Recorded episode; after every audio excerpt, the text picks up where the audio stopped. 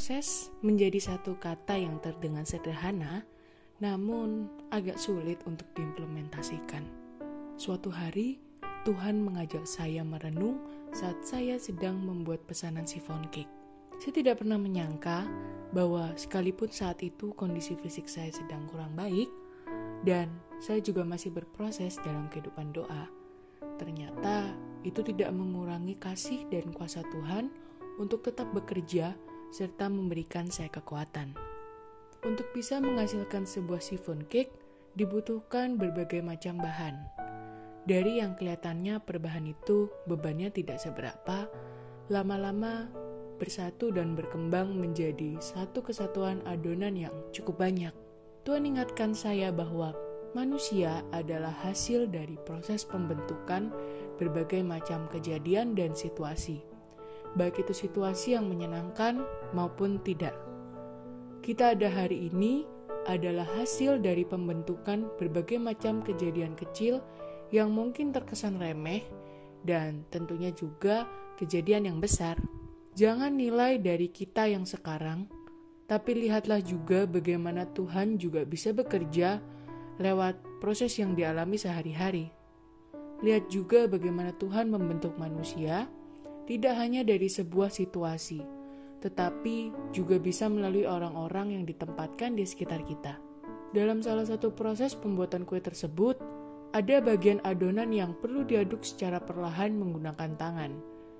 Ketika proses mengaduknya sedikit lebih cepat dari yang seharusnya, maka akan dapat merubah tekstur kue tersebut. Otomatis, sang pembuat kue ini tahu persis tentang bagaimana cara dan ritme mengaduk yang pas.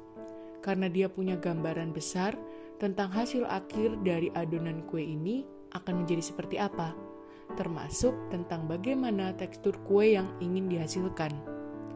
Sama seperti Tuhan, saat menciptakan seorang manusia, pastinya dia tahu persis bagaimana gambaran besar dari seorang manusia ini Tentunya, setiap manusia juga akan diberikan tujuan yang berbeda-beda. Selama membuat pesanan tersebut, saya sambil mendengarkan berbagai macam lagu. Sampai akhirnya berhenti pada lagu yang berjudul Yesus Kekuatan, yang menceritakan tentang kesetiaan Tuhan, sekalipun dalam lembah kekelaman, Tuhan akan selalu ada dan tidak akan pernah meninggalkan manusia. Mendengarkan lagu itu, saya hanya bisa tertegun Lagu ini sama persis dengan proses pembuatan kue yang saya lakukan. Selama proses, pembuat kue tidak akan pernah meninggalkan adonannya sedetik pun. Pastinya, sang pembuat kue akan selalu ada bersama dengan adonan ini sampai akhirnya proses selesai dan bisa dinikmati oleh customer. Dalam proses hidup ini, Tuhan Yesus selalu ada.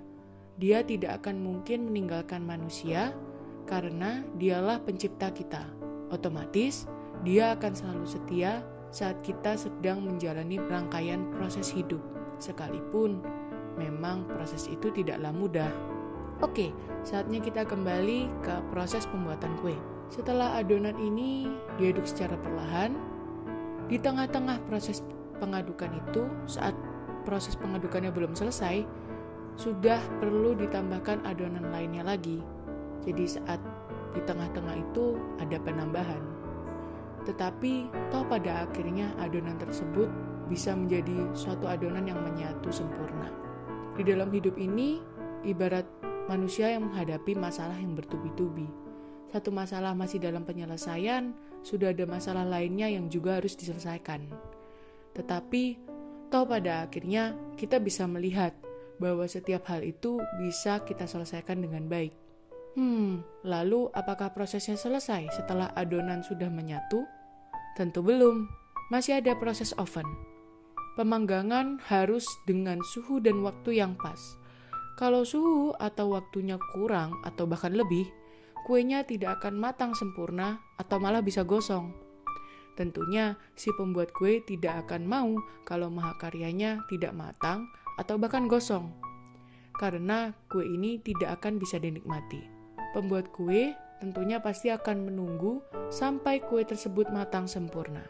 Tapi, kalau kita mau lihat dari sisi sebuah kue nih, kira-kira apakah kue ini tahu kapan waktunya untuk dia bisa dikeluarkan dari oven dan bebas dari pemanggangan? Tentu tidak. Kue ini tidak tahu kapan prosesnya bisa selesai, karena yang tahu kapan waktu yang tepat adalah hanya sang pembuat kue. Sama seperti manusia, hanya sang pencipta yang tahu persis kapan proses pembentukan akan selesai.